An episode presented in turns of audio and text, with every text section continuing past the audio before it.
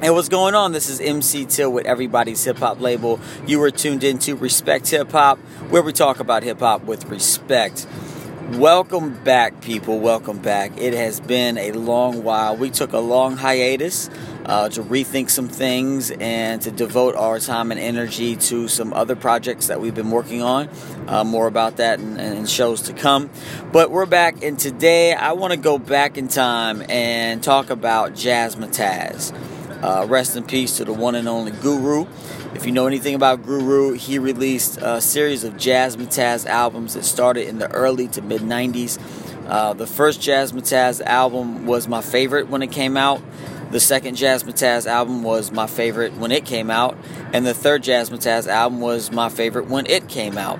Uh, and we want to break this down and, and, tell you which one is my favorite now. So, Jazzmatazz Volume 3 was my favorite Jazzmatazz album for about a month. There's a f- few songs on there I absolutely loved. I still love to this day. Um, but it, the, the, excitement of it, the newness of it, the freshness of it, quickly, re- uh, uh, quickly, um, uh, kind of, well, it just kind of rubbed off. And I went back to volumes one and two as my personal favorite Jazzmatazz albums. And for the longest, uh, to this day, I still really can't make up my mind as to which Jazzmatazz album I like the most. I love them both. Uh, the volume one, you know, the novelty of it, um, it, it, the jazziness of it. Obviously, it's Jazzmatazz.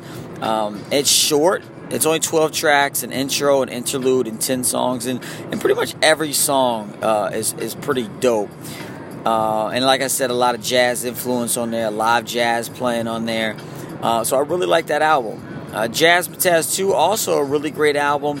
Still very jazzy, obviously, but uh, I feel like Guru traded in some jazziness for some street sound. Uh, it's a little bit harder at times.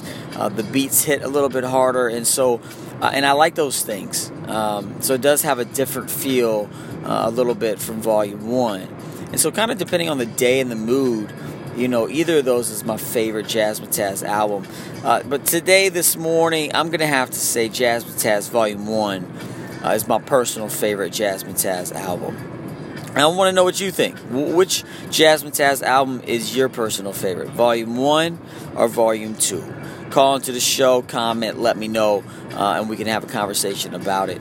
Uh, a little update about everybody's hip hop label. Um, we took some, you know, we stepped away from the podcast a little bit to get some things in order. And one of the things we've been working on uh, are albums. Uh, we have a few albums coming out this year. We had one uh, just released uh, just a moment ago, uh, last month, a few weeks ago, an album called Power of the Mind by an artist named AC the Entity. Very excited about this uh, release. I did all the beats on it, which is very exciting for me. Uh, it's kind of a throwback to the 90s uh, era boom bap. Very simple uh, production, uh, sample based, all sample based. So, and AC the Entity has a flow that reminds me of Posdnuos from De La Soul. It's unorthodox, it's kind of laid back um, but it all fits and it's really dope. So, uh, if you want to check that out, just search Power of the Mind by AC the Entity, uh, and you can find it on your favorite streaming platform or head over to our Bandcamp uh, page and check it out there. All right, that does it for me. I'll be back very soon as we get these podcasts going uh, once again. This is MC Till with everybody's hip hop label uh, with Respect Hip Hop. Remember, y'all, respect hip hop. Peace.